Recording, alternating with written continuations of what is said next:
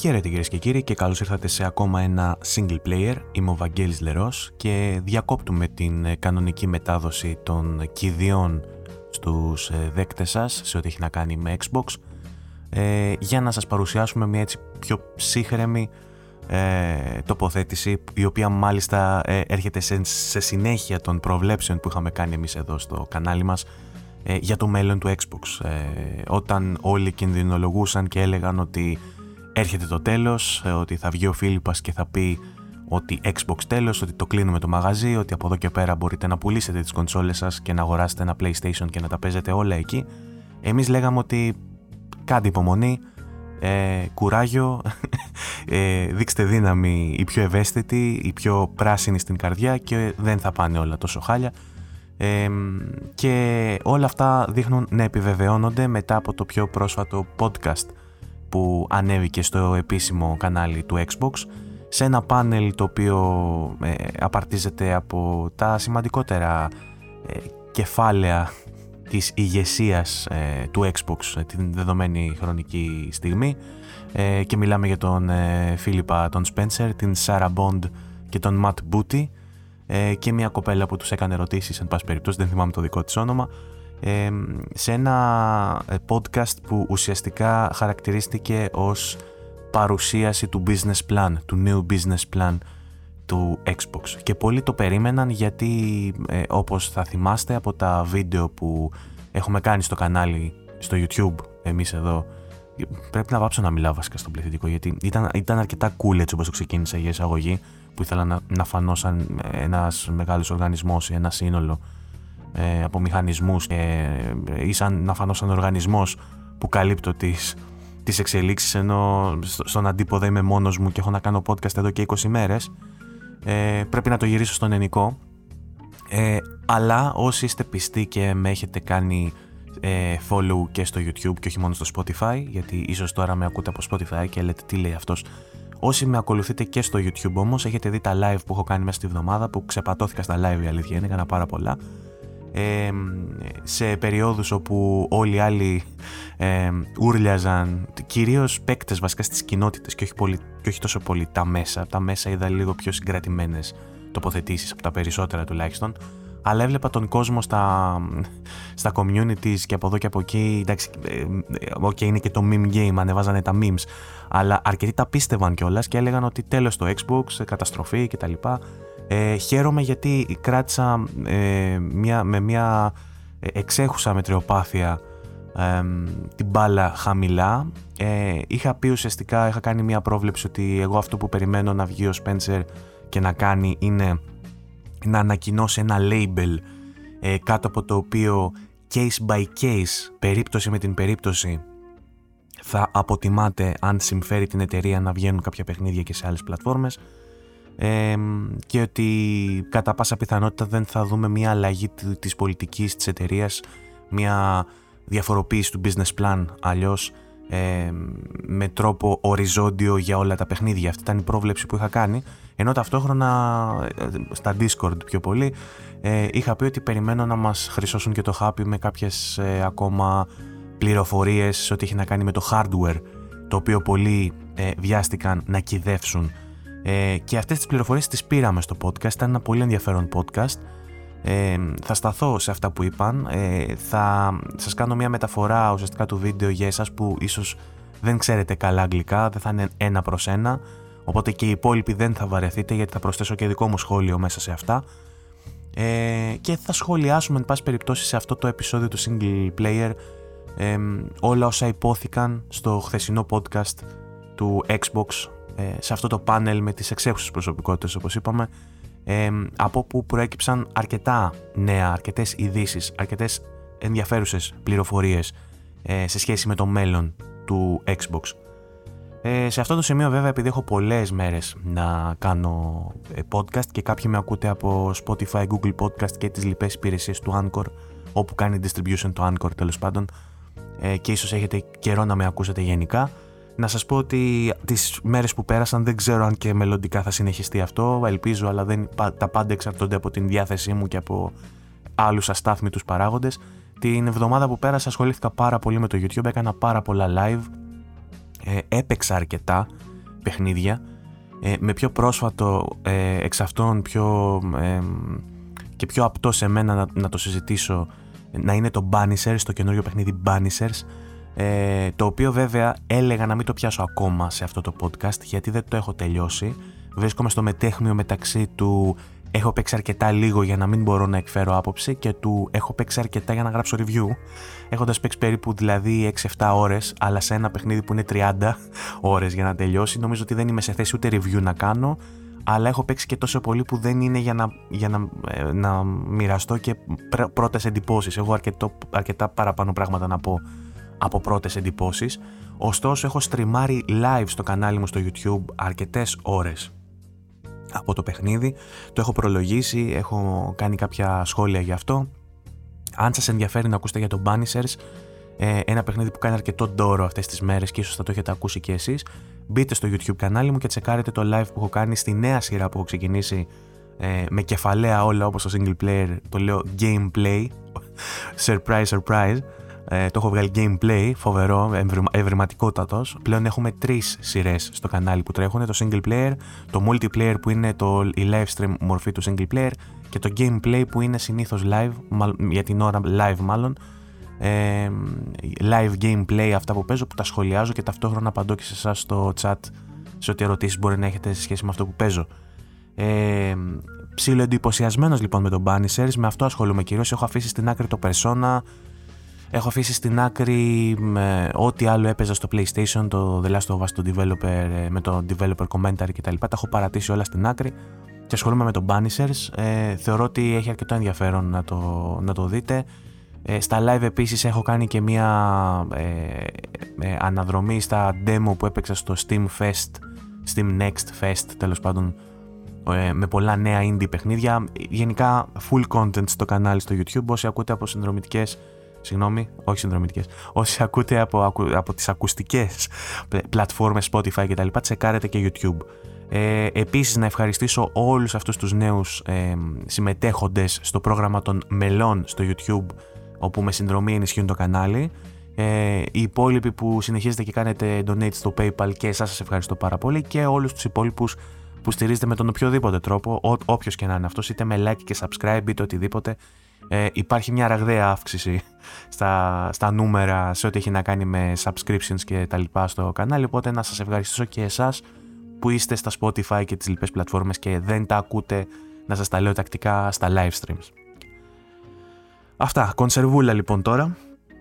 Ε, δεν θα πιάσω καθόλου ειδησιογραφία. Σήμερα θα ασχοληθούμε με Xbox, με μια μικρή νήξη στη Sony σε ό,τι έχει να κάνει με τις ε, εξελίξεις και τις διαφοροποίησεις που βλέπουμε στα business plan ε, της εκάστοτε εταιρείας και θα το βγάλω εξ αρχής ε, από την κουβέντα αυτό με την Sony για να, να φύγουν οι σονάδες. Μετά να μείνετε μόνο οι υπόλοιποι, αν δεν σας νοιάζει δηλαδή τους υπόλοιπους. Αν οι σονάδες δεν νοιάζεστε να, να ακούσετε τι συμβαίνει στον πλανήτη Xbox. Ε, έχουμε μία είδηση τέλος πάντων στο, που, που, αφορά την, ε, την Sony και το PlayStation. Την διάβασα στο GameIndustry.biz ε, η οποία ουσιαστικά μας λέει πως ε, η Sony θα αναζητήσει ε, τρόπους να ε, αναπτυχθεί οικονομικά φέρνοντας ε, περισσότερα first party παιχνίδια σε άλλες πλατφόρμες και πιο συγκεκριμένα εννοούν μάλλον το PC και όχι το Xbox. Ε, αυτό προκύπτει από κάποιες δηλώσεις που έκανε ο COO, ό,τι και αν σημαίνει αυτό. Μπορεί να το λέει και κάπου αυτό. Ε, από ό,τι βλέπω εδώ μπροστά μου βέβαια όχι. Ο Hiroki Totoki, το οποίο μου θυμίζει πάρα πολύ το My Neighbor Totoro σαν, σαν όνομα, αλλά θα έλεγα ότι παίρνω απόσταση από αυτό το σχόλιο γιατί είναι ελαφρώς ρατσιστικό σε ό,τι έχει να κάνει με, τα, με την ονοματοδοσία και τα, τα ονόματα γενικότερα ε, των Ιαπώνων. Ε, τέλος πάντων μιλώντας στους ε, επενδυτές ε, της Sony σε ένα board meeting που έγινε στο πλαίσιο της παρουσίασης των οικονομικών αποτελεσμάτων ε, της ε, Ιαπωνικής εταιρείας και βλέποντας μία πτώση γύρω στο 15% στο, στα, στα έσοδα, στο, στην ανάπτυξη. Δεν ξέρω ακριβώς, αυτά είναι και λίγο χρηματιστηριακά, δεν τα γνωρίζω και πάρα πολύ καλά. Σχωράτε με ε, και δεν τα έχω διαβάσει και πολύ καλά για να σας πω με σαφήνεια τι αφορά ακριβώς. operating income ε, λέγεται. Ε, είπε στους investors τέλος πάντων ότι ε, ότι θα μπορούσε το operative ε, income να βελτιωθεί ε, το οποίο operative income τέλος πάντων είχε μειωθεί 15% ε, στα 6,5 δις. Ακούς και τέτοια νούμερα και τρελαίνες από την άλλη. Ε, και τέλος πάντων ε, μέσα στις, ε, στις δηλώσεις αυτές στην ομιλία που έβγαλε είπε ότι θα μπορούσαμε να βελτιώσουμε αυτά τα νούμερα φέρνοντας τα παιχνίδια μας σε άλλες πλατφόρμες όπως το PC και αυτό μοιάζει σοφό ε, ειδικά αν αναλογιστούμε το τι συμβαίνει και στην αντίπερα όχθη με το Xbox ε, και εφόσον συζητούμε όλη τη βδομάδα για αυτήν την ε, διαφαινόμενη και καλά στροφή του Xbox στο multiplatform και ότι θέλει να φέρει τα παιχνίδια της και σε άλλες πλατφόρμες. Ε, αυτό συμβαίνει για να διευρυνθεί το κοινό στο οποίο απευθύνονται ε, γιατί ξαφνικά ανακάλυψαν ε, όλες οι εταιρείες πως ε, η πίτα δεν είναι αρκετά μεγάλη για να τρώνε και χρειάζεται να διευρυνθεί αυτή η πίτα, να, να πλάσουμε ένα νέο φύλλο, να έρθει ένα μεγαλύτερο ταψί για να χωρέσει περισσότερους παίκτες μέσα και να μπορέσουν να έχουν περισσότερα έσοδα για να στηρίξουν ε, αυτήν την κατά τα δικά τους λεγόμενα μαύρη τρύπα της gaming βιομηχανίας που για να γεννήσει παιχνίδια απαιτεί τεράστια έσοδα από την μεριά τους ώστε να μπορούν να τα επενδύσουν στα παιχνίδια και ταυτόχρονα να μείνουν και οι δικές τους οι τσέπες ικανοποιημένες. Ε, έχει γεννήσει όλο αυτό τώρα μια κουβέντα ε, η οποία ε, βάζει τους παίκτες σε ένα ε, θεωρητικό έτσι φιλολογικό ερώτημα να διαρωτώνται μήπως τελικά έπρεπε να φτιάξω PC και κάνει κάποιους πισάδες σαν εμένα να γελούν χερέκακα ε, με την ε, κατάσταση ε, όταν ε, κάποιοι σαν εμένα ξαναλέω έλεγαν κάποτε φτιάξτε PC και μη σας νοιάζει όλα θα έρθουν στο τέλος το PC είναι η καλύτερη πλατφόρμα κτλ. Ε, δεν έχουμε φτάσει ακόμα εκεί απλά θα δείτε τώρα ε, καθώς θα αναλύουμε και το τι υπόθηκε στο podcast του Xbox ότι δεν είναι απλά μια ιδέα, είναι ένα ρεύμα, είναι μια ροπή που έχει η gaming βιομηχανία αυτή στο να γίνουν τα πράγματα multi-platform και να μπορεί ο καθένας να παίζει παντού. Δεν είναι κακό για εμάς τους gamers. Ο τρόπος που μας παρουσιάζεται μπορεί να είναι λίγο περίεργος και ε, ίσως να γίνεται με έναν τρόπο ελαφρώς αδιφάγο. ότι δηλαδή ε, ε, εγώ ας πούμε έτσι όπως ε, ερμηνεύω εγώ και διαβάζω την κατάσταση στην gaming βιομηχανία δεν μπορώ με, κανέναν τρόπο να, να ταχθώ υπέρ της λογικής του Leiden ας πούμε που είχε βγει και έλεγε ότι το gaming πλέον είναι δεν είναι κερδοφόρο, δεν είναι επικερδές για εμάς και ότι πρέπει να αλλάξει ο τρόπος που φτιάχνουμε παιχνίδια να γίνουν μικρότερα τα παιχνίδια ή αλλιώς να κοστίζουν περισσότερο και όλα αυτά. Με βρίσκουν αντίθετο όλα αυτά γιατί ε, εγώ δεν πιστεύω ότι η βιομηχανία ε, δεν είναι επικερδής. Ε, αυτό που έχει πάψει να είναι είναι να διωγγώνεται, να αυξάνονται τα κέρδη. Δεν σημαίνει ότι δεν υπάρχουν κέρδη, απλά δεν αυξάνονται. Και ότι δεν αυξάνονται τα κέρδη μπορεί υπό μία άποψη να θεωρείται αρνητικό Υπό μία άλλη όμως δεν μας αφορά. Γιατί το σαν επιχείρηση που πρέπει διαρκώς να αυγατίζεται και να μεγαλώνει, το βλέπουν αυτοί που έχουν την επιχείρηση και θέλουν να τη βλέπουν να μεγαλώνει, γιατί έχουν στόχους να πιάσουν, να κερδίσουν τα μπόνους οι CEO κτλ. Ε, αυτό δεν σημαίνει όμως ότι με ένα διαφορετικό μοντέλο ανάπτυξης ότι τα έσοδα που μπορεί να έχει ένα παιχνίδι μεγάλο δεν αρκούν για να χρηματοδοτήσουν την ίδια την προσπάθεια. Ίσως τα έσοδα που έχουν αυτά τα παιχνίδια δεν αρκούν για να παρουσιαστούν τα οικονομικά αποτελέσματα που πρέπει να έχουν έναν συνεχόμενα θετικό και αυξανόμενο δείκτη στα, στα διοικητικά συμβούλια, ώστε να πάρουν οι CEO και οι λοιποί παράγοντες τα μπόνους που θέλουν να πάρουν.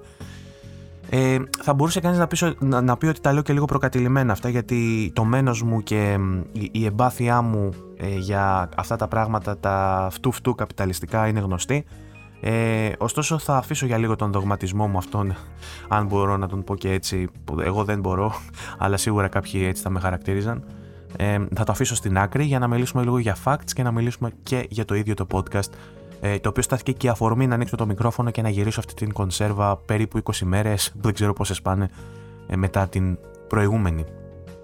Ε, το πρώτο λοιπόν που προκύπτει από το, από το podcast αυτό της ε, Microsoft είναι ότι ε, επιβεβαιώνονται αυτά που λέγαμε εδώ πέρα. Δεν θα είναι μια οριζόντια πολιτική της Microsoft ε, όλη αυτή, δεν θα έχουμε όλα τα παιχνίδια να έρχονται σε άλλες πλατφόρμες, θα είναι αυτό το case by case και συγκεκριμένα την δεδομένη χρονική στιγμή μας ανακοίνωσε ο ίδιος ο Spencer ότι αφορά τέσσερα παιχνίδια, τα οποία μάλιστα δεν θέλησε να, να κατονομάσει, αρκέστηκε όμως στο να ε, διασαφηνίσει ότι δεν πρόκειται για τα Starfield και Indiana Jones, δύο παιχνίδια τα οποία γράφτηκαν όμως ε, και γράφτηκαν από πάρα πολλά μέσα και πάρα πολλοί ε, quote marks, κάνω, κάνω τα δαχτυλάκια μου ε, quote quote ξέρετε τώρα σαν το mini me κάποιοι αναλυτές quote marks ε, χαρακτήρισαν ως σιγουράκια και σαν βέβαιες ειδήσεις οι οποίες ικανοποιούνται μάλλον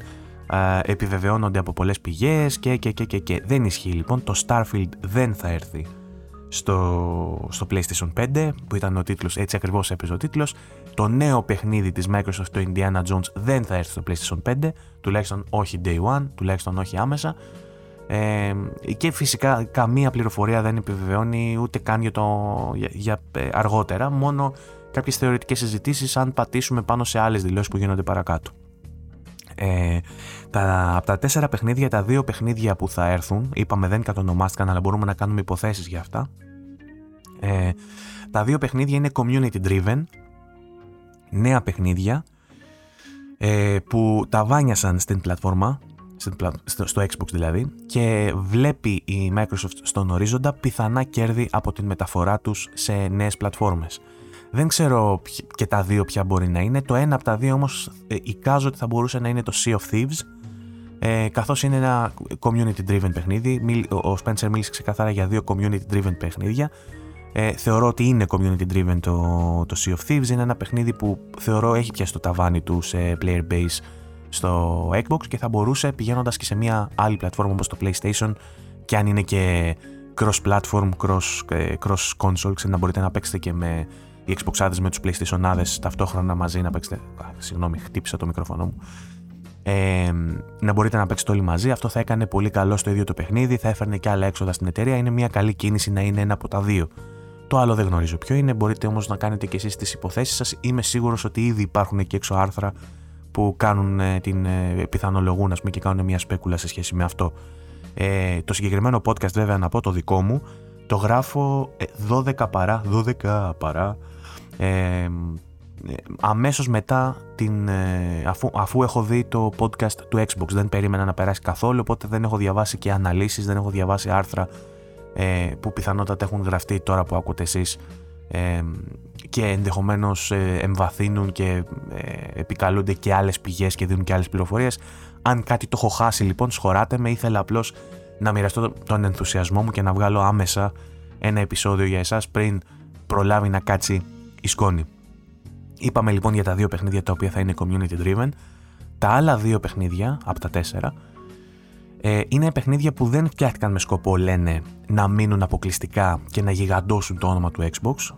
Ε, αλλά παιχνίδια που ήθελαν πολύ να τα φτιάξουν οι ίδιοι developers. Δεν είναι τίτλοι που τους αντιμετωπίζουν ε, σαν εκθέματα στη βιτρίνα της πλατφόρμας αν θέλετε ε, και φιλοδοξούν να συστήσουν αυτού του είδους τα παιχνίδια σε νέο κοινό με απότερο σκοπό να δημιουργήσουν έσοδα και να χτίσουν ένα image γύρω από τα συγκεκριμένα παιχνίδια που θα νοημο... νοηματοδοτήσει και την ανάπτυξη sequel ή spin-offs για αυτά τα παιχνίδια. Ένα τέτοιο παιχνίδι θα μπορούσε να είναι το Hi-Fi Rush για παράδειγμα που και αυτό έχει γραφτεί ότι μπορεί να είναι ένα από τα παιχνίδια δεν διαψεύστηκε για το Hi-Fi, ε, Hi-Fi Rush κάτι μόνο για Starfield και Indiana Jones οπότε θα μπορούσε να είναι μια βάσιμη φήμη μέσα σε όλον αυτόν τον αριμαγδό έτσι λέγεται, των ε, ε, θυμών και των leak. Δεν ξέρω βέβαια, δεν τα, δεν τα έχει ονοματίσει κανένας. Μας μίλησε όμως ο Spencer για παιχνίδια τα οποία δεν θεωρούνται εκθέματα στην βιτρίνα του Xbox, δεν θεωρούνται ε, ηχηρά ε, blockbuster των first party studios, θεωρούνται ε, ε, δε, δεύτερης ταχύτητας τίτλοι, χωρίς αυτό να σημαίνει ότι δεν είναι ποιοτικοί, Απλά δεν είναι τα μεγάλα ονόματα. Και είναι παιχνίδια τα οποία θα προσπαθήσουν να τα προωθήσουν και σε άλλες πλατφόρμες για να χτίσουν λίγο περισσότερο τον μύθο του Xbox. Να δημιουργήσουν ένα image δηλαδή και στους παίκτες των άλλων κονσολών ότι κοίτα να δεις στην Microsoft βγάζουν καλά παιχνίδια. Δεν βγάζουν μόνο μαλακίες. Όχι ότι το λέει κάποιος αυτός, το λέει, αλλά δεν το λέμε εμείς. Ε, αλλά θέλουν να καταπολεμήσουν αυτήν την ιδέα ότι το Xbox δεν βγάζει καλά παιχνίδια. Και παιχνίδια σαν το Hi-Fi Rush, το οποίο παίρνει 8, 9, 10 και ήταν υποψήφιο για βραβεία παρότι δεν είναι ε, στη φαρέτρα το μακρύτερο βέλος, θεωρώ ότι είναι καλές περιπτώσεις που θα μπορούσαν να πάνε στο, ε, στο PlayStation ή σε άλλες πλατφόρμες και στο Switch ακόμα αν μπορούν να το καταφέρουν για να επικοινωνήσουν το, το μήνυμα του Xbox, να προσιλητήσουν νέους παίκτες. Ε, για μετά τα τέσσερα αυτά παιχνίδια που λέμε δεν υπάρχει καμία υπόσχεση. Θα πάει case by case, ό,τι σας λέγαμε, θα το πω πολλές φορές σήμερα, εγώ σας τα έλεγα, ε, με την ε, με την πρόθεση να έρθουν κάποια παιχνίδια ακόμα σε άλλες πλατφόρμες με σκοπό πάλι να ανέβει αυτό που λέμε πριν, η αξία του ονόματος του Xbox σαν παραγωγός παιχνιδιών, βάζοντας τους αλόθρησκους να δοκιμάσουν τα παιχνίδια τους. Αυτό που ουσιαστικά που είπα και νωρίτερα, απλά ε, υπογραμμίζω ότι δεν υπάρχει καμία υπόσχεση για μετά από αυτά τα τέσσερα παιχνίδια. Θα πηγαίνει case by case, θα εξετάζονται κάποιες περιπτώσεις και αναλόγως θα βγαίνουν και θα μας λένε ότι αυτά τα παιχνίδια έρχονται και αλλού. Από ό,τι κατάλαβα από τον Spencer, θέλει να αφήσει στι ίδιες τις εταιρείες ε, το πλεονέκτημα του να ανακοινώνουν τέτοια πράγματα. Τη έχει αφήσει λίγο να ακολουθήσουν τη δική τους πολιτική σε ό,τι έχει να κάνει το promotion και το marketing, να είναι αυτές πρώτα έτοιμες πριν ανακοινωθεί το οτιδήποτε και αυτό είναι κάτι που πρέπει να το σεβαστούμε. Ο Spencer επίσης ε, εξέφρασε την ισχυρή του πεποίθηση ότι σε 5 με 10 χρόνια τα αποκλειστικά, τα αποκλειστικά σε μόνο μία πλατφόρμα εννοώντας, θα αποτελούν μία μειοψηφία οικονομικά μέσα στο gaming industry και αυτό το βλέπει λέει από την πρόσφατη ιστορία. Ε, αυτό έρχεται εδώ πέρα να συνηγορήσει με όσα είπαμε νωρίτερα που τα είπε ο My Neighbor το Toro, συγγνώμη ο Totoki ε, για την Sony. Ουσιαστικά ε, με τα τελευταία reports που, που αυτά συμβαίνουν χρόνια και οι υπόλοιποι που είμαστε εντός του gaming και τα παρατηρούμε το είχαμε ψηλοπάρει χαμπάρι, απλά εμείς, εμείς πάντα λέγαμε ότι αυτοί έχουν καλύτερα δεδομένα από εμάς, σίγουρα ξέρουν περισσότερα πράγματα από εμάς. Δεν θα τολμούσαμε να κάνουμε μια σπέκουλα σχετικά με το μέλλον τόσο ε, μακριά. Ε, έχουν, βγάλει, έχουν φτάσει λοιπόν πλέον και αυτοί στο συμπέρασμα που το βλέπαμε και οι υπόλοιποι. Και το είπε και ο Σπένσερ βασικά. Είπε ότι δεν είναι νέο. Το είπε και ο ίδιος ότι είναι κάτι που μπορείτε να το δείτε με μεγάλη ευκολία, ευκολία ε, στα 5-10 τελευταία χρόνια ότι τα μεγάλα παιχνίδια πλέον, αυτά που κάνουν σημαντικές επιτυχίες ε, και πουλάνε περισσότερο, δεν είναι αποκλειστικά. Έχουμε την τάση εμείς ως gamers να συγκρίνουμε αποκλειστικά παιχνίδια μεταξύ τους και να λέμε ότι το τάδε αποκλειστικό παιχνίδι της Sony, του PlayStation, πούλησε τόσα πολλά εκατομμύρια παραπάνω από το αποκλειστικό της Microsoft. Συνήθως όμως αγνοούμε τα παιχνίδια τα οποία είναι multiplatform και δεν τα βάζουμε σε αυτή την εξίσωση. Παιχνίδια όπως το FIFA, όπως το Grand Theft Auto, το Red Dead Redemption, ακόμα περισσότερο τα online παιχνίδια όπως είναι το Fortnite και το Roblox, τα οποία αναφέρθηκαν και αργότερα, το τα είπε και ο Matt Booty παρακάτω. Ε, είναι παιχνίδια τα οποία κάνουν ε, πολύ, μεγαλύτερες, ε, πολύ μεγαλύτερα νούμερα σε πωλήσεις. Το έχουν δει αυτό και από την Microsoft και από την Sony και πλέον έχουν φτάσει στο συμπέρασμα ότι είναι καλύτερο να ανοίξουμε λίγο αυτό το κλειστό πράγμα που έχουμε δημιουργήσει με τις αποκλειστικότητες με σκοπό να φτιάξουμε μεγαλύτερα player bases.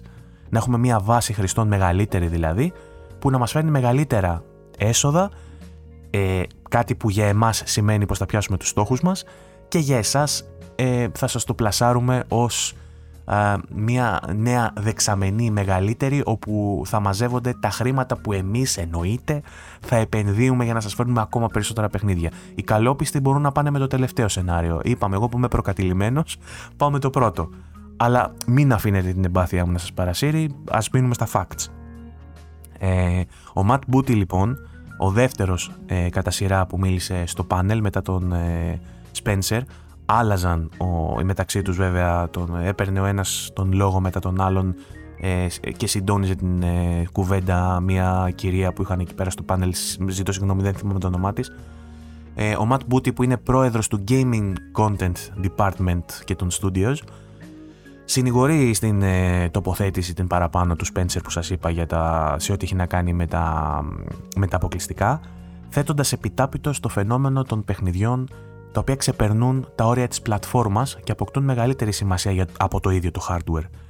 Ε, είπε ο Μπούτι ότι θεωρεί παροχημένη την αντίληψη ότι τα παιχνίδια βγαίνουν για να εξυπηρετήσουν μία πλατφόρμα, φέρνοντα ως παράδειγμα το Fortnite και το Roblox, όπως σας είπα νωρίτερα, σαν πετυχημένες συνταγές, αδέσμευτες από αποκλειστικότητες και συμφωνίες. Ε, καταλαβαίνουμε λοιπόν ότι είναι ξεκάθαρη και η, η, η διάθεση της Microsoft πέραν του PlayStation να ξεφύγουμε από τα, από τα δεσμά της αποκλειστικότητας. Ο, ο Μπούτι μας έδωσε και κάποιες εγγύησει όμως, οι οποίες είναι πολύ σημαντικές και εδώ προκύπτει η πρώτη σημαντική μεγάλη είδηση που αφορά το Xbox, που μπορεί να γίνει τίτλος. Ε, τρεις εγγύησεις, τρία πράγματα. Πρώτον, όλα τα παιχνίδια θα παραμείνουν στο Xbox, δεν θα φύγουν παιχνίδια από τα studios δηλαδή του Xbox να πάνε σε άλλες πλατφόρμες, να βγει αποκλειστικό παιχνίδι ενός ε, στούντιο που είναι στην ομπρέλα των Xbox Studios να πάει να βγει αποκλειστικό σε, άλλο, σε άλλη κονσόλα. Ποτέ. Δεύτερον, όλα τους τα παιχνίδια θα είναι day one στο Game Pass. Και τρίτον και σημαντικότερο, το Game Pass θα παραμείνει αποκλειστικό στο Xbox. Αυτό είναι πολύ σημαντικό γιατί είναι μια φήμη που παίζει πάρα πολύ ότι θα αρχίσουμε να βλέπουμε το Game Pass δηλαδή να έρχεται και σε άλλες πλατφόρμες, θα πάρουμε PlayStation και θα βάλουμε Game Pass εκεί και θα είμαστε μια χαρά. Όχι, το Game Pass θα παραμείνει αποκλειστικό στο Xbox. Ήρθε μετά και η Sarah Bond, η πρόεδρος του Xbox σαν brand, είναι president of Xbox. Δεν έχω καταλάβει ακριβώς ποιες είναι οι αρμοδιότητες βέβαια του president of Xbox σε αντιπαραβολή, αντι, ε, μάλλον δεν ξέρω, τέλος πάντων σε αντίθεση whatever, whatever με τον πρόεδρο του, των gaming studios ας πούμε Δηλαδή ο Boot είναι πρόεδρος του Gaming Content Department και η Sarah Bond είναι πρόεδρος του Xbox. Δεν ξέρω πώς ε, η διαβάθμιση, τι αλλάζει και τι αρμοδιότητες έχει ο καθένας, αλλά τέλος πάντων και οι δύο ήταν αρκετά κατατοπιστικοί και μας είπαν πράγματα. Η Sarah Bond λοιπόν που είναι πρόεδρος του Xbox ανακοίνωσε πως ε, έρχονται παιχνίδια της Activision Blizzard στο Game Pass ε, ξεκινώντας στις 28 Μαρτίου με το Diablo 4 και στην συνέχεια προφανώς εννοεί σταδιακά θα αρχίσουν να μπουν και τα υπόλοιπα παιχνίδια της Activision Blizzard, κάτι που το περιμέναμε πολύ καιρό. Αυτή είναι η δεύτερη μεγάλη είδηση της βραδιάς. Ότι δηλαδή έχουμε μια ημερομηνία στην οποία θα αρχίσουμε να βλέπουμε τα παιχνίδια της Activision Blizzard που πλέον έχουν συγχωνευτεί με το, με, με, το Xbox, με τη Microsoft. Θα αρχίσουμε να βλέπουμε τα παιχνίδια της να έρχονται στο Game Pass. Ε, και μετά από αυτήν την σημαντική είδηση, στον δεύτερο μεγάλο τίτλο της βραδιάς, είχαμε ένα πολύ ηλίθιο segment κατά την προσωπική μου, εμπαθέστατη βέβαια και ε, προκατηλημένη ε, ε, άποψη, γνώμη. Ε, είχαμε ένα ηλίθιο segment ε, όπου ένας εκπρόσωπος εταιρείας που βγάζει παιχνίδια για μια ομάδα παικτών, τους Xbox Players δηλαδή, εξηγεί στην ομάδα παικτών, τους Xbox Players, ε, λες και θα έπρεπε να τους αφορά αυτό το πράγμα, πώς η διαθεσιμότητα των παιχνιδιών σε μια άλλη ομάδα παικτών, στο PlayStation, στο Switch, whatever, θα κάνει καλό στις business. Είχε δηλαδή ερώτηση, ε, πείτε μας κύριε Spencer, κυρία Bond, κύριε whatever, ότι ε, πείτε μας ε, πώς θα βοηθήσει την business μας ε, το άνοιγμα σε άλλες πλατφόρμες. Αυτό ήταν μέσα σε ένα podcast, το οποίο βέβαια podcast αφορούσε το business plan της επόμενης ημέρας. Θα μου πεις, κάνεις gaming podcast. Ε, εσύ τι κάνεις τώρα, γιατί κάτσε και μας τα λες αυτά. Ναι, Εμένα με ενδιαφέρει το gaming όμως και θα ήθελα να έχει και το gaming, να είναι ένα podcast που θα αφορά το brand του Xbox σε ό,τι αφορά τα παιχνίδια και σε ό,τι αφορά το hardware και σε ό,τι αφορά αυτά που με αγγίζουν. Ε, δεν με νοιάζει πραγματικά το τι σημαίνει για την business και πώς θα έχετε περισσότερα έσοδα στα αλήθεια. Ε, τώρα ξέρω ότι πολλοί μπορεί να εξάπτονται και να εκνευρίζονται με αυτά που λέω γιατί είτε ε, έχουν αυτό το mentality του μετόχου ότι εγώ είμαι μέτοχος στην Microsoft και η επιτυχία της είναι επιτυχία μου αλλά εγώ το βλέπω λίγο ε, ως, ως casual χρήστης του Game Pass αυτό, ε, μέχρι εκεί φτάνω το βλέπω λίγο περιττό καταλαβαίνω, είπα και σε προηγούμενα βίντεο δικό μου κυρίως στα live ότι καταλαβαίνω πως χρειάζεται να καθησυχαστεί το fanbase του Xbox ε, όταν τον πυροβολάνε από φήμες ότι έχεις αγοράσει τσάμπα μια κονσόλα τα παιχνίδια του Xbox θα αρχίσουν να έρχονται και στο PlayStation και εσύ έκανες μια ηλίθια αγορά. Γιατί αυτό ήταν ουσιαστικά το, το απόσταγμα ε, της βδομάδας από την δημοσιογραφία που είχαμε, της ηλίθιας αυτής της δημοσιογραφίας, που βασίστηκε κατά ένα μεγάλο ποσοστό σε φήμες και χτίσανε πάνω σε φήμες αυτοί οι εντός εισαγωγικών δημοσιογράφοι και τα fanboys και οι social media creators και όλοι αυτοί, το απόσταγμα όλης αυτής της εμπειρίας από αυτήν την εβδομάδα ήταν ποιο; Ότι Xbox τέλος, ότι κυδεύουμε το Xbox. Το οποίο είναι απαράδεκτο. Καταλαβαίνω λοιπόν ότι οι fans του Xbox θα θέλουν να καθησυχαστούν με κάποιον τρόπο, αλλά από την άλλη δεν βλέπω και το λόγο που θα έπρεπε να μας νοιάζει το πώς θα πάει μπροστά η business. Τέλος πάντων. Ε, στην ερώτηση σχετικά με το πώς θα συμβαδίσει με τις εξελίξεις της βιομηχανίας του gaming το Xbox, ο Φίλιππας είπε ότι παρότι πάμε καλά, έρχονται παιχνιδάρες κτλ, ότι ο, ο χώρος του game ε, industry οφείλει να συνεχίσει να αναπτύσσεται, αυτά που σας είπα νωρίτερα, για να μην υποφέρει. Αυτή είναι μια δήλωση που στρογγυλεύει όσα σας έλεγα στο παρελθόν περί απληστίας του καπιταλισμού και τα μπλα μπλα μπλα μπλα και το πώς γεννάται η ανάγκη των γεωμετρικά αυξανόμενων κερδών ώστε να ικανοποιούνται οι CEO και το ΔΣ. Σας τα είπα και νωρίτερα αυτά. Ε, ο Spencer συνέχισε λέγοντας πως υπάρχουν δύο τρόποι να πετύχεις αυτή την ανάπτυξη που λέμε παραπάνω που είναι αναγκαία. Ας πούμε το δεχτήκαμε ότι είναι αναγκαία να υπάρχει αυτή η ανάπτυξη. Ο Spencer, ο Spencer μας λέει και πώς μπορούμε να την πετύχουμε εμείς εδώ στο Xbox αυτή την ανάπτυξη. Ο ένας τρόπος είναι να χρεώσεις περισσότερο την υπάρχουσα βάση παικτών προσπαθώντας να προσφέρεις περισσότερα. Αυτός είναι ο ένας τρόπος. Ο άλλος τρόπος είναι να προσελκύσεις νέο κοινό και να το προσθέσεις στην παραπάνω βάση. Και ουσιαστικά με, αυτό, με αυτήν την αναλογία μας εξηγεί για ποιον λόγο κάνουν όλα αυτά που κάνουν. Δηλαδή είναι σαν να σου λέει με έμεσο τρόπο ότι επειδή εμείς για να συνεχίσουμε να σου προσφέρουμε αυτά που σου δίνουμε σαν Xbox, σαν Game Pass ή οτιδήποτε, ε, για να μπορούμε με τον ίδιο ρυθμό και με την ίδια ποιότητα να στα προσφέρουμε όλα αυτά, πρέπει να κάνουμε ένα από τα δύο. Είτε να σε χρεώνουμε παραπάνω, δεν νομίζω ότι το αντέχεις αυτό, χρήστη μας, είτε πρέπει να βρούμε νέους τρόπους να προσελκύσουμε νέο κοινό, να χρεώσουμε και εκείνο το κοινό αντίστοιχα, για να μεγαλώσουν, να, να αυξηθούν τα έσοδά μας και να μπορούμε να συνεχίσουμε. Ε, το λόγο μετά πήρε ο κύριος Μπούτι, ο Mr. Μπούτι, ε, υπογράμμισε την ε, σημασία του player base ανά πλατφόρμα, ε, υποδεικνύοντας, ε, υποδεικνύοντας το player base ως ε, τον καταλητικό παράγοντα της απόφασης ενός παίκτη για την πλατφόρμα που θα παίξει και είναι λογικό κάποιος να θέλει να έχει μαζεμένα τα παιχνίδια του κάπου σε μια πλατφόρμα και εκεί να βρίσκει και τους φίλους του για να παίξει μαζί τους.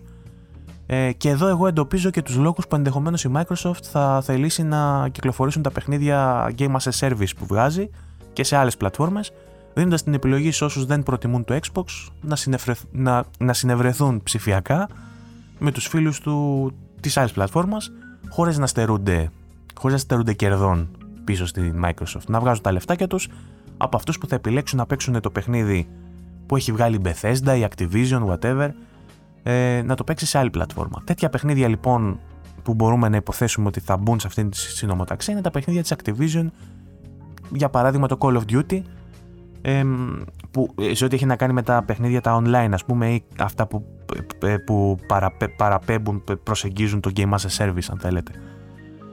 Ε, και είναι βέβαια και στο πλαίσιο το γενικότερο για το οποίο είχε γίνει και στο παρελθόν. Λόγος που μίλαγε για παιχνίδια βαριά, με ονόματα βαριά σαν ιστορία, τα οποία δεν μπορούμε εμείς να τα, να τα κρατήσουμε μακριά από τους παίκτες που θέλουν να τα παίξουν. Δεν μπορούμε δηλαδή παιχνίδια σαν το Elder Scrolls και το, και το Call of Duty να πούμε ότι τα κρατάμε για εμάς και δεν τα παίζετε.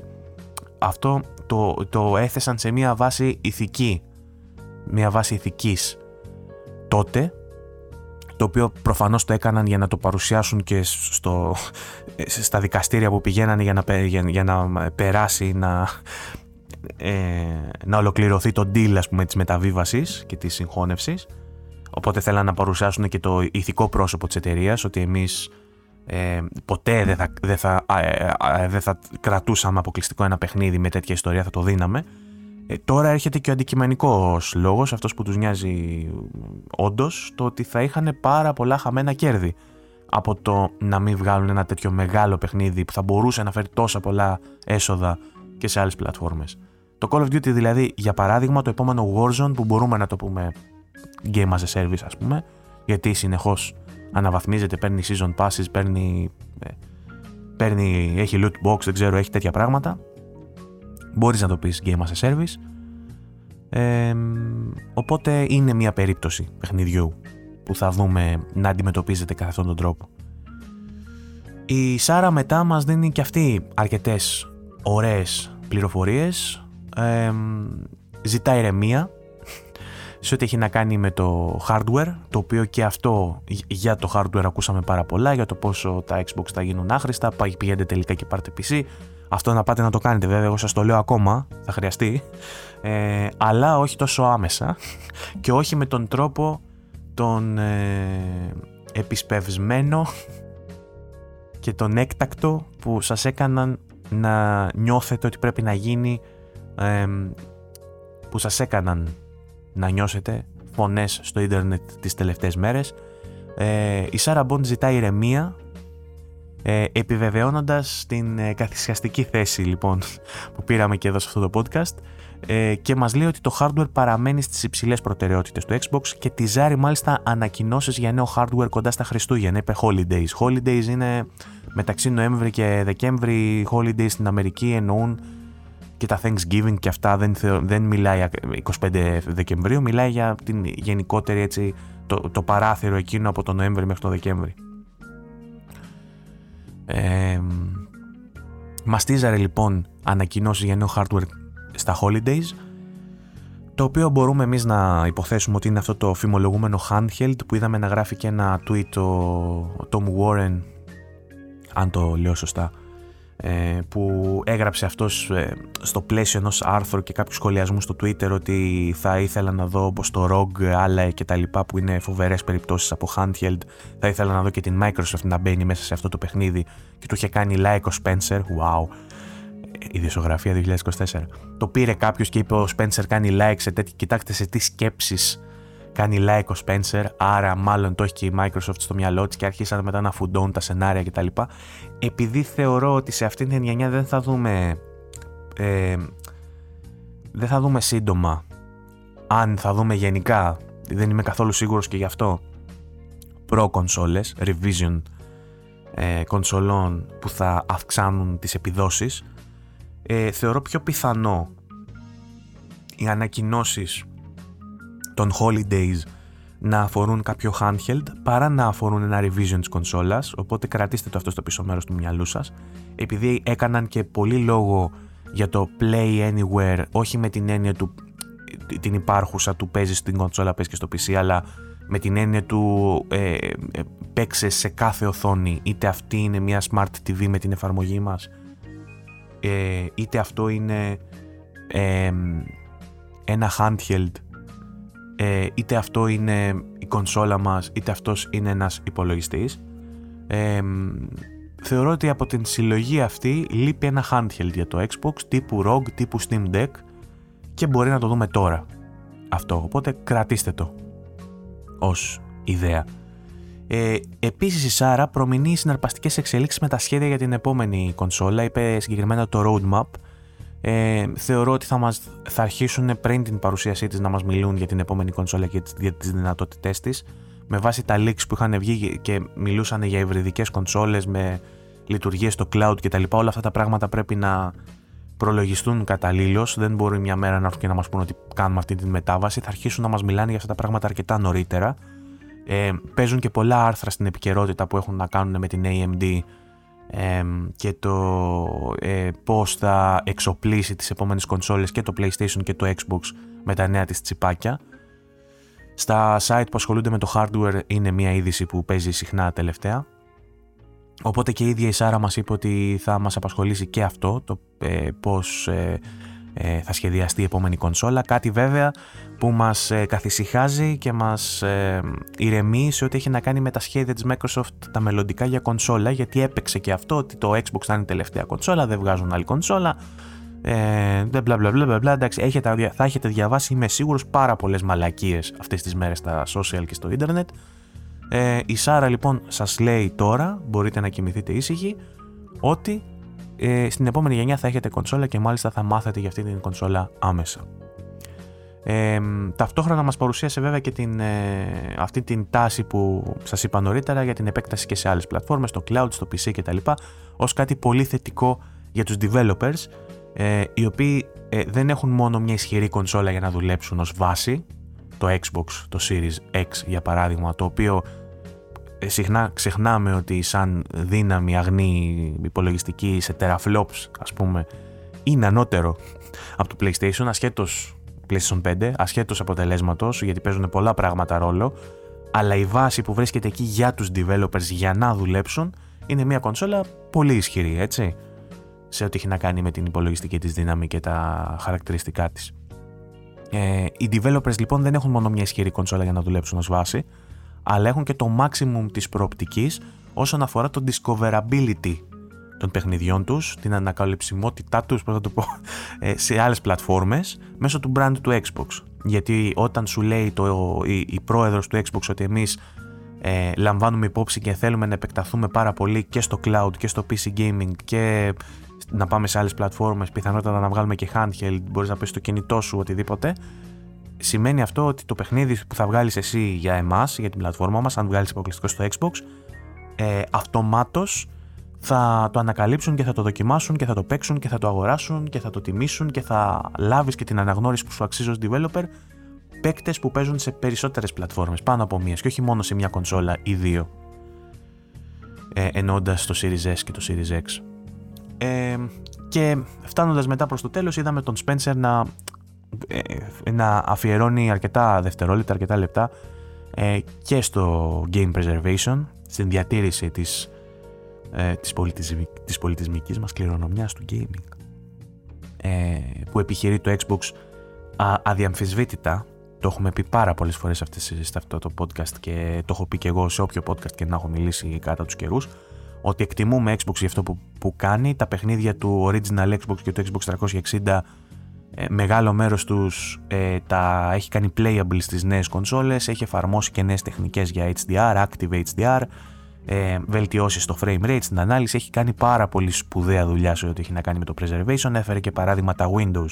Ο Spencer, ότι εκεί πέρα λέει μπορώ να παίξω παιχνίδια όσο παλιά μπορώ να φανταστώ ε, και κάτι τέτοιο θα ήθελα να κάνω και για το Xbox και τους παίχτες που παίζουν στο Xbox δείχνοντας σεβασμό και τόνισε τη λέξη ε, σεβασμό σεβασμός ε, όταν μίλησε για αυτό ε, και είπε ότι είναι πολύ ευαισθητοποιημένος σε ό,τι έχει να κάνει το preservation, με το preservation και θέλει να κάνει το καλύτερο δυνατό για να μπορέσει να κάνει τα παιχνίδια τα παλιά να τρέχουν στις καινούργιες κονσόλες και στις επόμενες και ούτω καθεξής.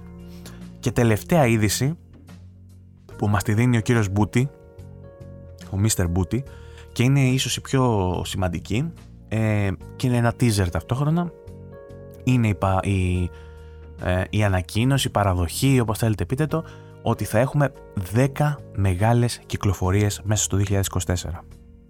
10 major releases.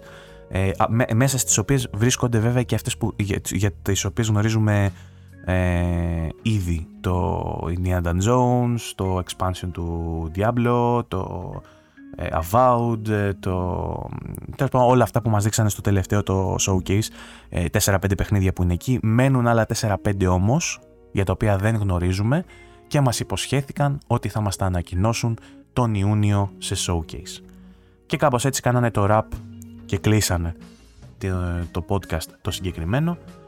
Ε, ένα Οκ, okay, σημαντικό podcast που ε, ξεκαθάρισε τα πράγματα. Θα μπορούσε να γίνει πολύ νωρίτερα. Οι, οι ουσιαστικές πληροφορίες που μας ενδιέφεραν θα μπορούσαν να μας έχουν κοινοποιηθεί και με διαφορετικό τρόπο μέσω ενός blog post με μια πιο άμεση απάντηση που θα μας είχε γλιτώσει από αυτήν την διαβολοβδομάδα μέσα στην οποία ακούσαμε τα μύρια όσα και τραβάγαμε τα μαλλιά μας με αυτά που βλέπαμε να λέγονται με τις ακρότητες οι οποίες μοιραστήκαν στο ίντερνετ από άλλους όχι από το Xbox ε, Υπάρχουν δύο τρόποι να το δεις.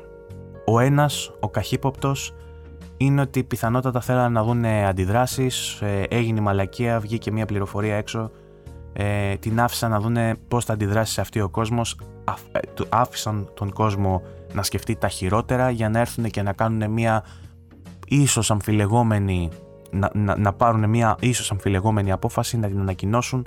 Για αυτό το άνοιγμα ας πούμε σε multiplatform και να την πάρει ο κόσμος πιο ζεστά. Αυτή είναι η καχύποπτη εξήγηση.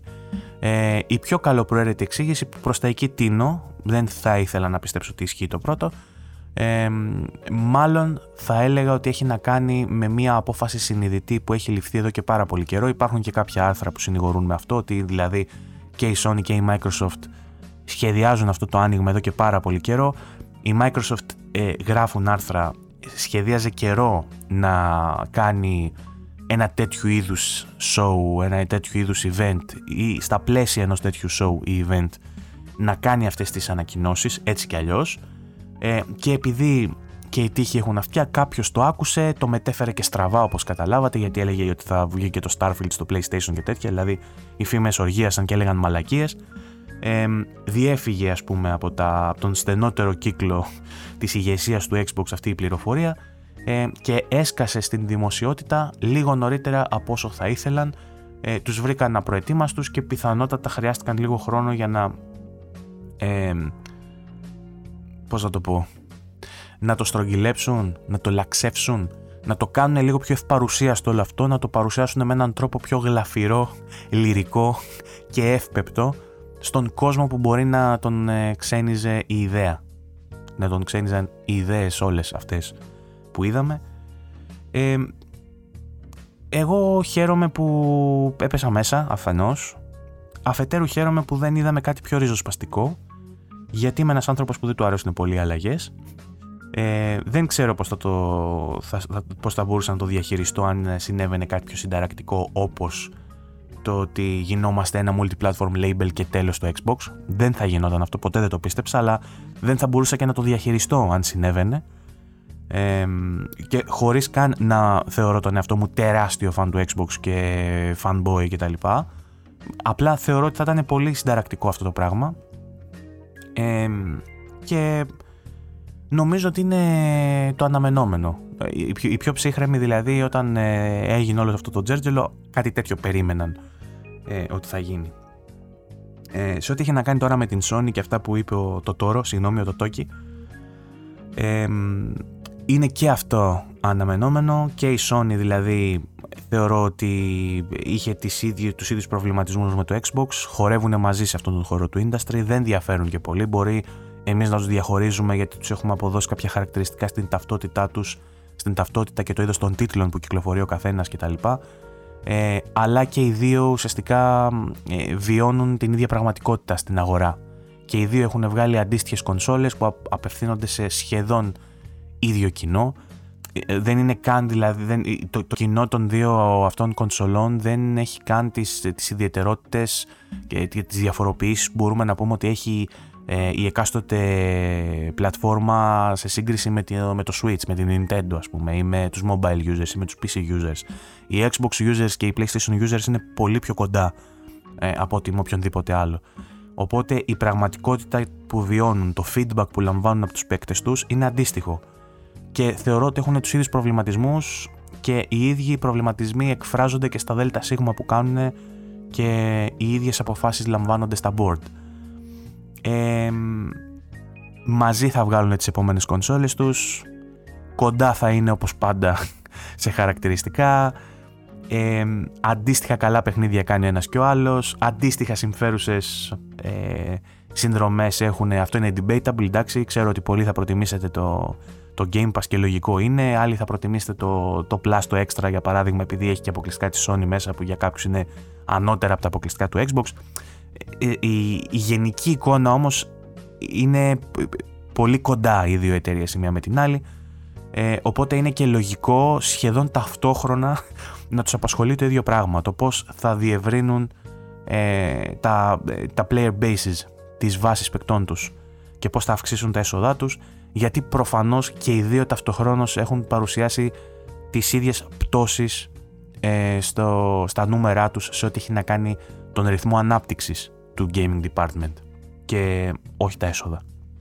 Γιατί έχουμε πει ότι ε, το gaming παραμένει ε, η πιο κερδοφόρα και πιο επιτυχημένη ε, μορφή entertainment που έχει η pop κουλτούρα πάνω από τις ταινίες, πάνω από τις σειρές, πάνω από τη μουσική, είναι παραπάνω. Υπάρχουν έσοδα. Απλά η ανωδική αυτή πορεία που είχε με γεωμετρική πρόοδο ανέβαινε και τα έσοδα ανέβαιναν κατακόρυφα, έχει αρχίσει και πέφτει. Και ε, θέλουν να βρουν τρόπους να ανεβάσουν και πάλι τον ρυθμό των κερδών.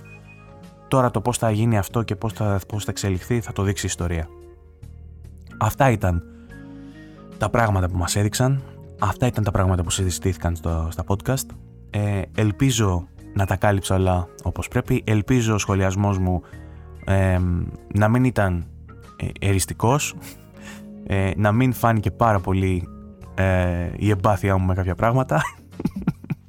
Ε, ελπίζω να βοήθησα πολλούς να καταλάβουν το τι παίχτηκε που ίσως δεν είχαν τον χρόνο να κάτσουν να δουν το podcast ή ε, ξέρω ότι υπάρχουν και αρκετοί που μπορεί να μην καταλαβαίνουν και αρκετά στα αγγλικά και θα μου απαντήσει κάποιος άλλος, ναι, αλλά και εσύ στα αγγλικά τα λες τα μισά όταν μιλάς. αλλά τέλος πάντων προσπαθώ να γίνω πιο επεξηγηματικός, οπότε ελπίζω για κάποιους να έγινα χρήσιμος με αυτό το βίντεο. Ε, το κάνω βράδυ, το κάνω ξημερώματα, τελειώνω ξημερώματα τώρα το, το γύρισμα. Ε, γι' αυτό θα το κρατήσω μικρό. Πολλά από τα πράγματα έτσι κι αλλιώς που θα έλεγα σε αυτό το podcast τα έχω πει μέσα στη βδομάδα στα live. Ελπίζω όσοι ακούτε μόνο το single player να πιστείτε να μπείτε να δείτε και τα live, να δείτε και το υπόλοιπο content που ανεβάζω στο YouTube. Και αν υπάρξει, αν σταθεί κάποιος λόγος ικανός να ξαναανοίξω, να ξανακάνω κονσέρβα για να εξηγήσω κάποια πράγματα και να κάνω μόνο ηχητικό, θα το κάνω άμεσα. Διαφορετικά θα τα πούμε κάποια στιγμή. Μέχρι τότε να είστε καλά, να προσέχετε, σας ευχαριστώ για τη στήριξη. Μπορείτε να βρείτε στην περιγραφή τα link για τα πάντα αν θέλετε να στηρίξετε ακόμα περισσότερο ή να με βρείτε σε άλλες πλατφόρμες ή να μπείτε στο Discord να μιλάμε ή στο community ή οτιδήποτε. Ας μην κάνω πάλι το... τον επίλογο όπως έκανα τον πρόλογο. Να είστε καλά, θα το πούμε στο επόμενο. Γεια σας.